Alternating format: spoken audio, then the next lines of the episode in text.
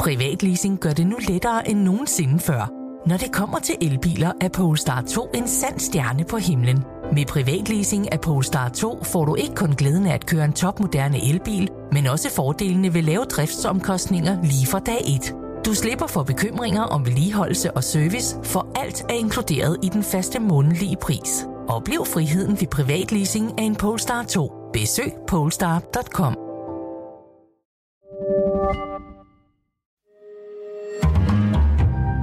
Berlingske.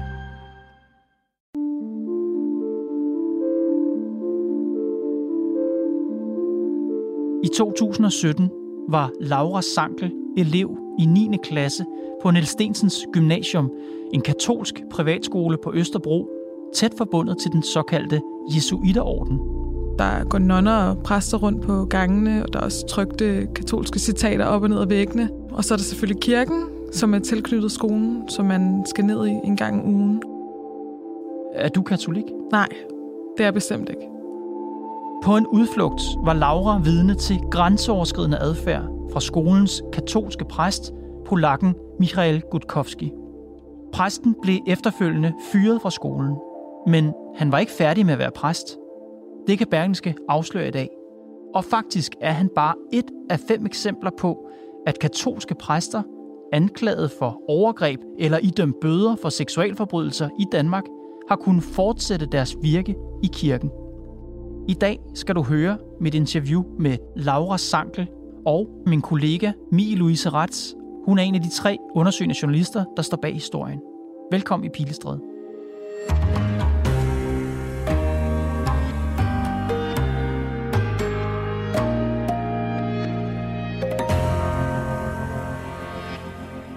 Laura, du skal fortælle en historie i dag. Ja. Som du også har fortalt i avisen. Ja. Hvornår foregår den? Jamen, øh, den foregår i april i 9. klasse 2017. Alle klasser skal på en retrætetur, hvor man øh, skal fokusere på at komme i nær kontakt med Gud. Så det vil sige, at der skal ikke forekomme så mange forstyrrelser, så man skal blandt andet indlevere alle sine elektroniske medier. Er det en tur, som eleverne sådan ser frem til, eller hvordan var, havde du det med det? Altså, vi er jo unge, og skal afsted på den her tre-dages tur med vores venner. Så egentlig øh, skulle det være en meget sjov oplevelse. Hvor foregik det? Det foregår i Klitborg, op i Rørvig. En øh, gul, stor slotsbygning ligner det, med et lille, fint kirketårn i midten. Og hvad sker der, da I kommer? Da vi kommer med den bus, der er blevet bestilt, øhm, skal vi først og fremmest indlevere vores telefoner hurtigst muligt, så de er ude af verdenen. Og så bliver drengene og pigerne delt op, da de ikke må sove under samme tag. Øhm, Hvem er med ud over eleverne? Vores præst er med, og så er en retrætekoordinator. I det her tilfælde var det en ung kvinde, der er med. Og så på selve Klitborg er der sådan en ansvarshavende mand. Men jeres almindelige lærer er ikke med? Nej, vores lærer er ikke med, da vi helst ikke skal have nogen tæt tilknytning til de personer, der er til stede, da det også vil være en form for distraktion. Og den her præst, mm. prøv at beskrive, hvordan I var vant til at hvad skal man se ham, eller sådan opfatte ham, og hvordan det var anderledes på mm. retræteturen. Ja, Præsten går jo fra at være en, man øh, knap nok ved, hvad hedder øh, på skolen, til nu at være egentlig den eneste voksen, man har øh, en tilknytning til på den her retrætetur. Jeg kendte ham ved fornavn, og det var ligesom det eneste. Så han går fra at være en, en hvad skal man sige, en figur på skolen, som man ligesom ser, når man er til de her gudstjenester, mm. man mhm. ikke har nogen relation mm. til, mhm. til nu er han der pludselig. Ja. Hvad, hvilket indtryk har du af ham? Jamen, øh, man kommer ikke særlig tæt på præsten, fordi han egentlig holder sig for sig selv. Øh, han siger kun noget, når han står for sine øh, katolske aktiviteter.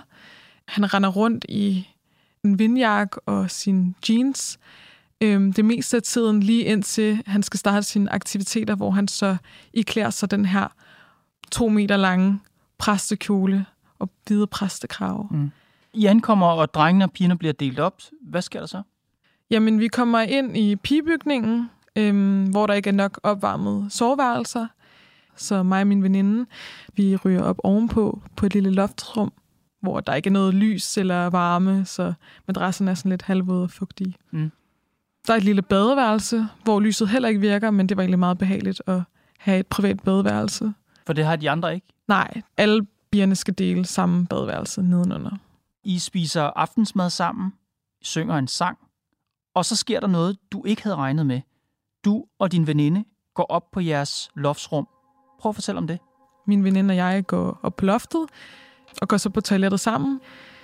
Øhm, hun sidder på WC, og jeg står og kigger ud af det her lille skråvindue, der er på det her badeværelse. Og fra det her vindue, der har man udsigt ud over gårdspladsen, hvor man så kan se ned til pigernes badebygning. Og prøv lige at beskrive det, hvis man stod deroppe og kiggede ned. Prøv, prøv at beskrive, hvordan det ser ud. Jamen, det er en klassisk øh, gårdsplads med de her små bitte sten. Øhm, og i midten står der så den her, øh, det ligner mest af alt et træskur, der er malet grønt, men det er faktisk en badebygning. Og så hænger der så nogle tørresnore fra badebygningen til hovedbygningen, hvor der hænger lidt håndklæder til tørre. Og du står og kigger ud af vinduet. Det gør jeg her. Hvad sker der?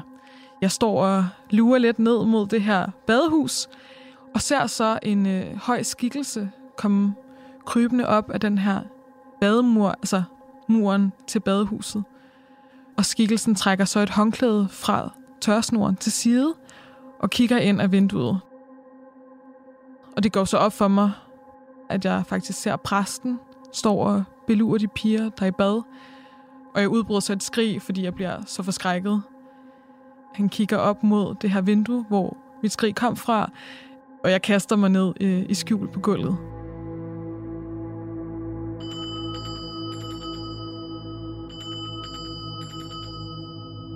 Kort tid efter, så ringer klokken. Det er en forsamlingsklokke. Vi skal ned i kapellet og samles til noget meditation. Og så kommer vi der krybende ned i det her mørke kapel, hvor præsten så står derinde, og ja, vi tror bare, vi skal dø. Altså, Hvem er i kapellet på det tidspunkt? det er præsten. Og alle andre. Altså, det er alle, der skal samles ned i det her kapel og ligge på nogle øh, halvrådne madrasser og meditere. Hvad, hvad går gennem hovedet på dig lige der?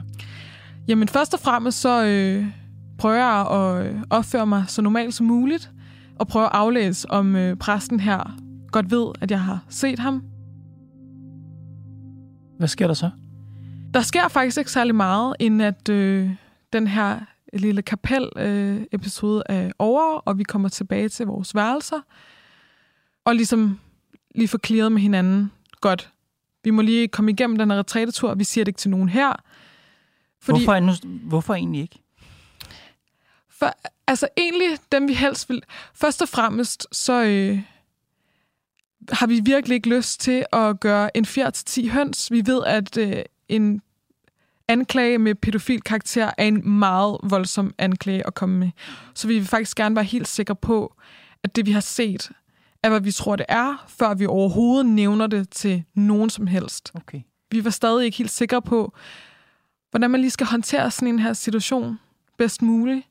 Så jeg aftaler med hinanden, vi venter med at sige noget, til vi kommer hjem. Ja. Sker der andet på turen? Jamen, øh, vi har selvfølgelig skærpet vores opmærksomhed mod den her præst. Og der sker så det, at øh, man skal på den her obligatoriske gåtur ned til vandet. Klassen går i sådan en lang stime, og jeg går ligesom bagerst med min veninde, og præsten går lidt længere fremme med to andre piger fra klassen. Og jeg ser så på et tidspunkt, når vi er kommet ned til stranden, at han ærer en af de her piger, han går sammen med, først langs håret og så ned ad ryggen.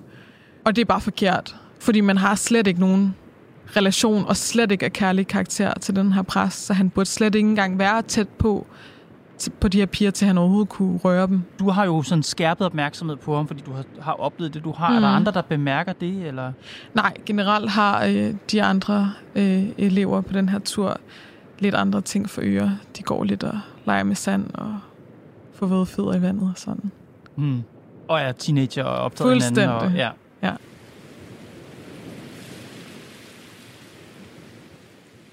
Hvad sker der, da I kommer hjem til København? Der går et par dage, og så øh, spredes der nogle rygter på Niels Stensens gymnasium om, at øh, den her præst, han har rørt ved nogle andre piger fra nogle andre klasser mm-hmm. på øh, samme retrætetur. Og så går det lidt op for os, at der måske er noget at snakke om. Øhm, og det gør så, at vi har lyst til at komme til bekendelse øh, og ligesom tilføje vores historie. Du fortæller det til rektor og til dine forældre.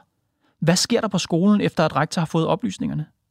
Jamen, øh, først og fremmest så vil hun jo gerne have, at det bliver holdt diskret, så øh, det er jo ikke fordi, vi bare giver den los og fortæller det til alle og enhver i klassen nu. Vi siger egentlig ikke, øh, mig og min veninde, det til andre. Mm. Og der kommer så en besked ud på lektion et lille stykke tid efter, hvor at rektoren skriver, at der har været en uheldig episode med en medarbejder, og at de tager hånd om sagen, og at vi ikke skal tale med pressen.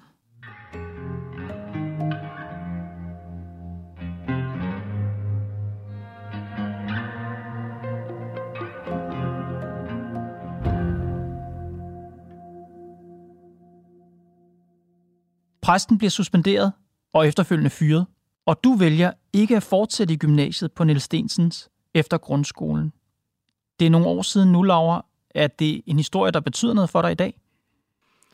Den har betydet mere, end øh, hvad jeg havde set komme sidenhen.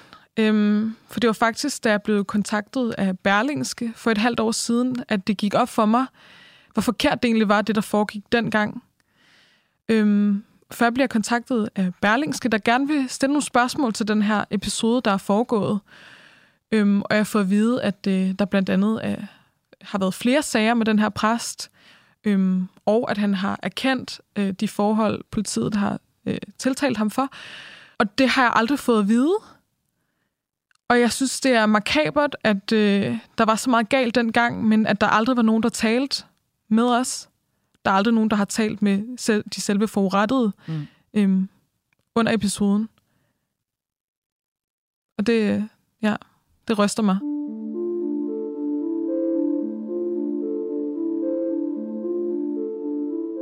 Er du ked af, at der gik noget tid før I var i stand til at sige det?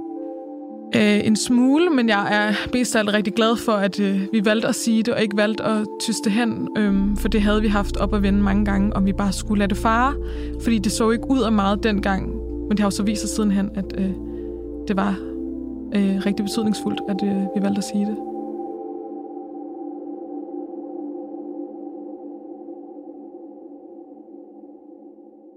Kan du ikke starte med at præsentere dig selv? Jeg hedder Mie Louise Rats, og jeg er undersøgende journalist her på Berlingske. Jeg arbejder lige nu sammen med mine kollegaer Michael Lund og Christian Birk. Og det var dig, der for et halvt år siden cirka ringede til Laura. Hvad kunne du fortælle hende? Jeg kunne fortælle Laura, at den sag, hun var vidne til tilbage i 2017, ikke var enestående. Jeg kunne fortælle hende, at den præst, hun så kigge ind i baderummet, havde begået flere blufærdighedskrænkelser af unge piger. Ikke bare på den retrætetur, hun var på, men også på tre andre ture. Jeg kunne fortælle hende, at politiet rent faktisk havde efterforsket sagen og var kommet frem til, at det var et tilfælde ud af i alt fire, og at Mihail Gutkorski havde erkendt alle tilfældene og havde accepteret en bøde på 5.000 kroner. 5.000 kroner? Ja. Det er simpelthen det er taksten for at blufærdighedskrænke piger på tre, altså fire forskellige piger på tre forskellige, øh, på tre retræteture. Ja, det var lignende sager, hvor han havde øh, beluret øh, i det her baderum, hvor Laura havde set ham kigge ind. Men det var også en, en sag, hvor han havde øh, simpelthen kigget ind af et vindue øh, til pigernes sovesal på den her retrætetur, og havde set en, øh, en pige sidde i øh, sin køjeseng med bare overkrop, og hvor han faktisk havde taget et billede af hende. Øh, det var også en sag, hvor han havde øh, øh, berørt en pige på en måde, øh, som var egnet til at krænke hendes blufærdighed, står der i det her bødeforlæg, øh, som vi har fået aktindsigt i. Det havde du fundet ud af. Hvorfor ringede du til Laura? Jeg ringede til Laura, fordi at øh, jeg havde talt øh, med, med nogle piger fra hendes klasse, som sagde, at det var Laura, der havde set det. Og derfor var hun jo helt central at finde frem til at få talt med og høre, hvad havde hun egentlig set og, øh, og hvad blev hun orienteret om efterfølgende, øh, som jo er det, vi synes også var interessant. Øh, og derfor ringede jeg til Laura, øh, og hun blev, øh, hun blev overrasket, da jeg ringede til hende. Det var mange år siden, øh, og hun havde øh, egentlig troet, hun aldrig nogensinde skulle høre om den her sag igen. Vi kunne også fortælle Laura, at øh, ikke bare han havde fået et bøde, han var jo også efter, han blev øh, fyret fra skolen, blevet sendt tilbage til sit hjemland Polen, hvor han i dag virker som præst. Og når du siger, at han blev sendt tilbage, var der nogen, der sendte ham tilbage? Ifølge vores oplysninger fra den danske Jesuitorden, som Mihail Gutkorski var en del af inden for den katolske kirke, så var det ordenen, der sendte ham tilbage til Polen. Mm-hmm. Øhm, og hvad skete der der? Jamen, der får han øh, et job, som øh, de beskriver det som en administrativ medarbejder. Og ifølge jesuitterne, så er det rent administrativt. Direkte som følge af den her hændelse i Danmark. Men det vores research så viser, det er, at det ikke kun papir, han arbejder med. Vi har fået billeder, hvor han øh, står i fuld præstekjole og øh, giver nadver faktisk til et barn. Så han fungerer stadig som præst. Vi kan også se på øh, nogle af den katolske kirkes sociale medier, at han bliver omtalt som præst. Vi kan se, at han øh, også arbejder med ukrainske flygtningebørn. Der er en artikel fra en af de byer, han bliver øh, øh, sendt tilbage til, øh, Gdynia, hvor han blandt andet siger i artiklen, at de her ukrainske flygtningebørn, de har øh, bragt liv til det religiøse hus, hvor de har fået husly. Mm-hmm. Så det er altså ikke kun administrativt. Michael Gutkovski, han er bare en af flere katolske præster, du skriver om i Berlingske. Hvad er den overordnede historie? Jamen, den overordnede historie er netop, at han ikke er alene. Øhm, vi har øh, fundet i alt fem sager, hvor katolske præster bliver enten øh, dømt eller anklaget for at have begået seksuelle krænkelser mod børn. Og nu siger du fem præster. Kan du kort fortælle om nogle af de andre præster, og hvad det er, de har gjort? Det er fem sager, som er, som er ret forskellige. Den ene sag handler om en præst, som blev taget i en stor børneporno-sag, faktisk for, øh, for 10 år siden. Han havde øh, 45 filer liggende på sin computer med børneporno, og øh, han, han modtog en, en bøde på 5.000 kroner for den her sag. Øh, det viser sig, at han havde brugt størstedelen af sit rådighedsbeløb på børneporno. Øh, katolske præster øh, har et meget lille rådighedsbeløb, og de penge, han havde, dem havde han brugt på børneporno. Han modtager en bøde, og får faktisk lov til at fortsætte i kirken her i Danmark i 10 år. Efterfølgende bliver han sendt til Polen, hvor han også i dag virker som præst. En anden sag handler om en præst, som er blevet beskyldt for at krænke tre unge drenge. Ret alvorlige krænkelser. Også han bliver suspenderet i en kort øh, periode, hvorefter han får lov til at fortsætte som præst.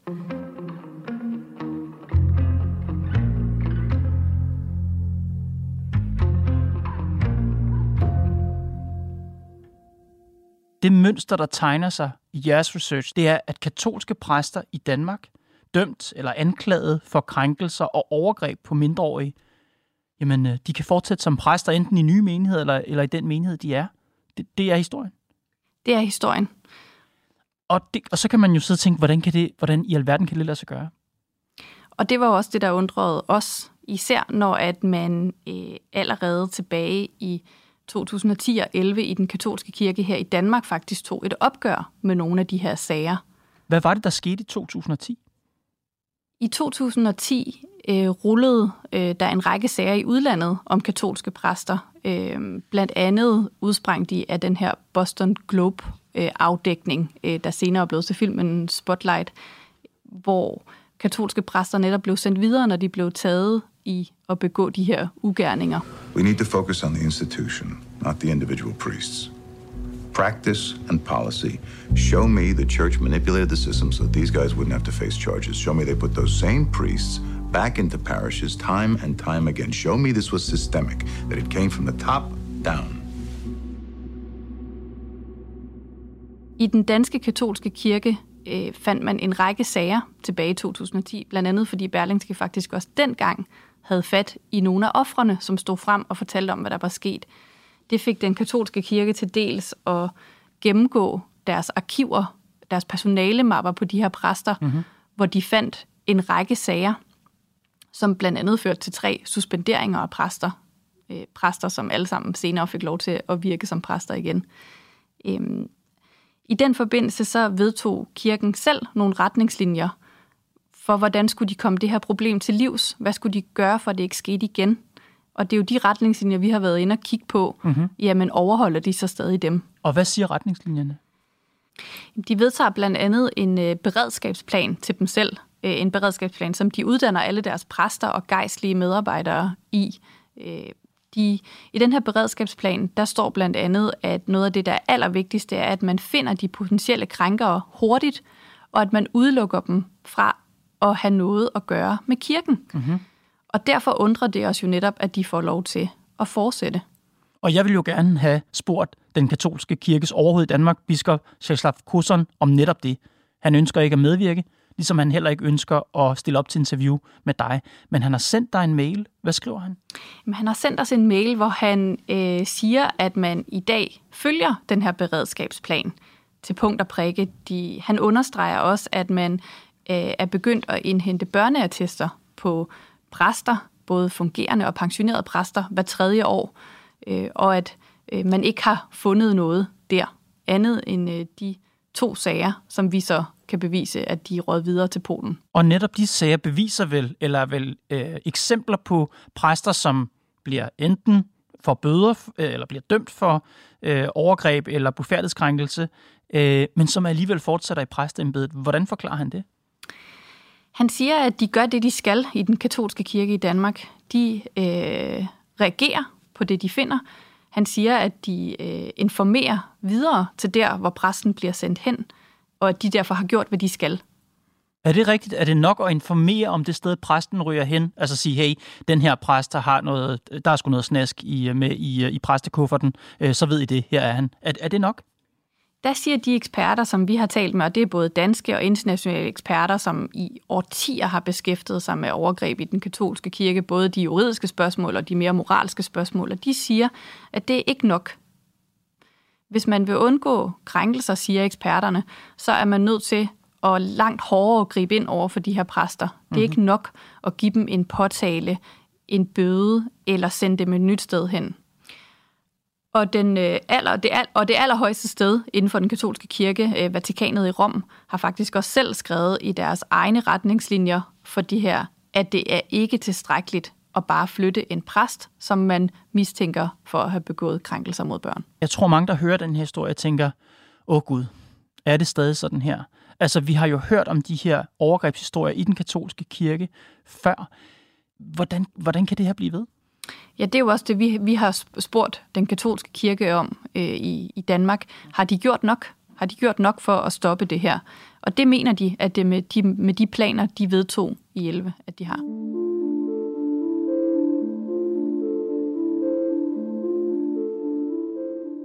Det var Pilestrædet for i dag. Mi og hendes kolleger fortsætter dækningen. I avisen kan du blandt andet læse om skolens reaktion på hændelserne og et interview med skolens bestyrelsesformand. Hvis du ved noget, så kontakt hende. Mis mail er milr at berlingske.dk Altså milr at berlingske.dk Holdet bag Pilestræde er Mads Klint, Bo Lange, Karoline Nord og mig, Kåre Svejstrup. Tak fordi du lyttede med.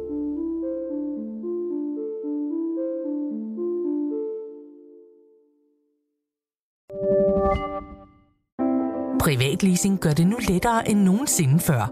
Når det kommer til elbiler, er Polestar 2 en sand stjerne på himlen. Med privatleasing af Polestar 2 får du ikke kun glæden af at køre en topmoderne elbil, men også fordelene ved lave driftsomkostninger lige fra dag 1. Du slipper for bekymringer om vedligeholdelse og service, for alt er inkluderet i den faste månedlige pris. Oplev friheden ved privatleasing af en Polestar 2. Besøg polestar.com.